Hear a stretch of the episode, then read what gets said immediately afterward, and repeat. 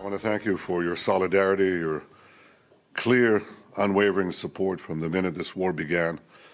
Uh, I think the fact that you came to Israel tells us a lot. I said to President Biden yesterday that there's one thing more heartwarming than standing with Israel, it's standing in Israel. And the fact that you came here to do that uh, is a very strong statement of support, which we deeply appreciate. Uh, Chancellor Scholz, who also visited here, called Hamas uh, the new Nazis. He was right. You fought the Nazis 80 years ago, uh, resolutely, uh, and the entire world supported your action. President Biden called Hamas worse than ISIS. He's right too.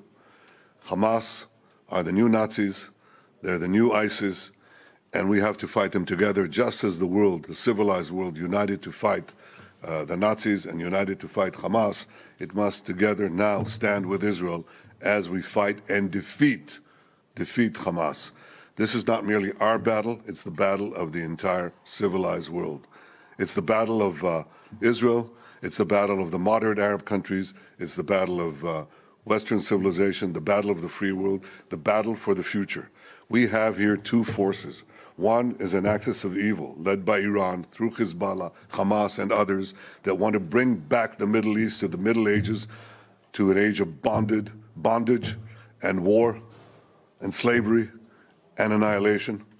And the other force is the forces of progress uh, and humanity that want to push the Middle East into a world of peace and prosperity.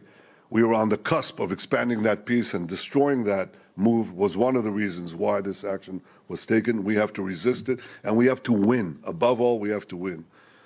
We have to release the hostages. You have nationals.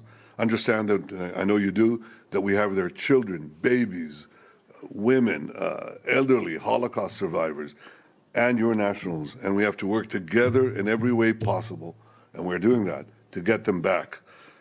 I appreciate the fact that you also sent some military forces into the region. We discussed uh, practical cooperation on many fronts, and I value that very much. 80 years ago, 80 years ago, Prime Minister, the civilized world stood with you in your darkest hour. This is our darkest hour.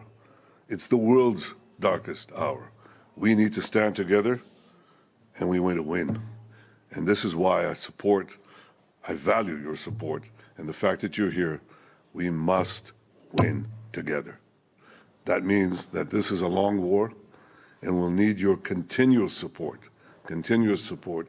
There'll be ups and downs, there'll be difficulties, the people here are united. They're prepared to take the necessary action.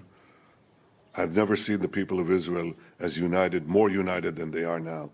But we need that unity across the board and continuous support as we prosecute and win this just war against the modern barbarians, the worst monsters on the planet. Thank you, Rishi, for coming here. Well, Prime Minister, thank you for your warm words and for welcoming me to Israel.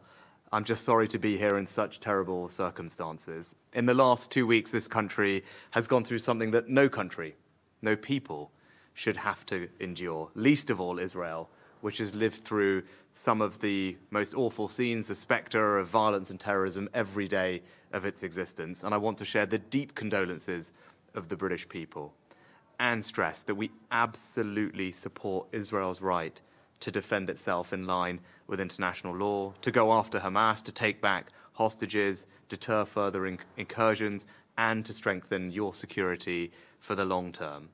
Now, I know that you are taking every precaution to avoid harming civilians in direct contrast to the terrorists of Hamas, which seek to put civilians in harm's way.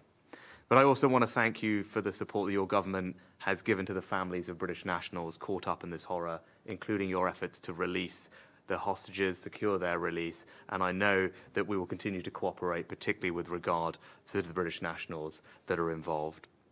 Can I also say that we have seen the scenes over the past day that have shocked all of us, particularly at the hospital, and we mourn the loss of every innocent life, civilians of every faith, every nationality who have been killed. And we also recognize that the Palestinian people are victims of Hamas too. And that is why I welcome your decision yesterday that you took to ensure that routes into Gaza will be opened for humanitarian aid to enter.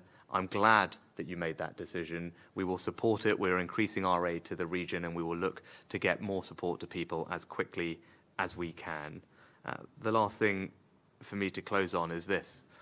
You describe this as Israel's darkest hour. Well, then it's for me to say I'm proud to stand here with you in Israel's darkest hour. As your friend, we will stand with you in solidarity. We will stand with your people, and we also want you to win. Thank you. Thank you. Very much.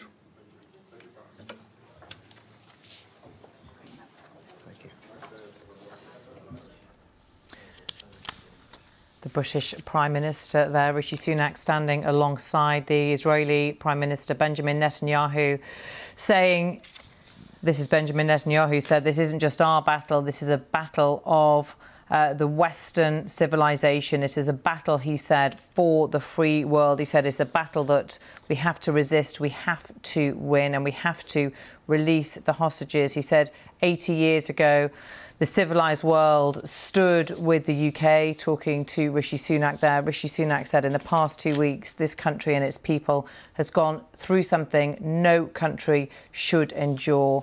He said, We support Israel's right to defend itself under international law. He said, I know you're taking every precaution to protect civilians. He also said, Rishi Sunak said, We recognize the Palestinian people are victims of Hamas as well and we welcome Israel's decision, decision to allow humanitarian aid in. And he finished by saying that we are proud to stand with you in your darkest hour.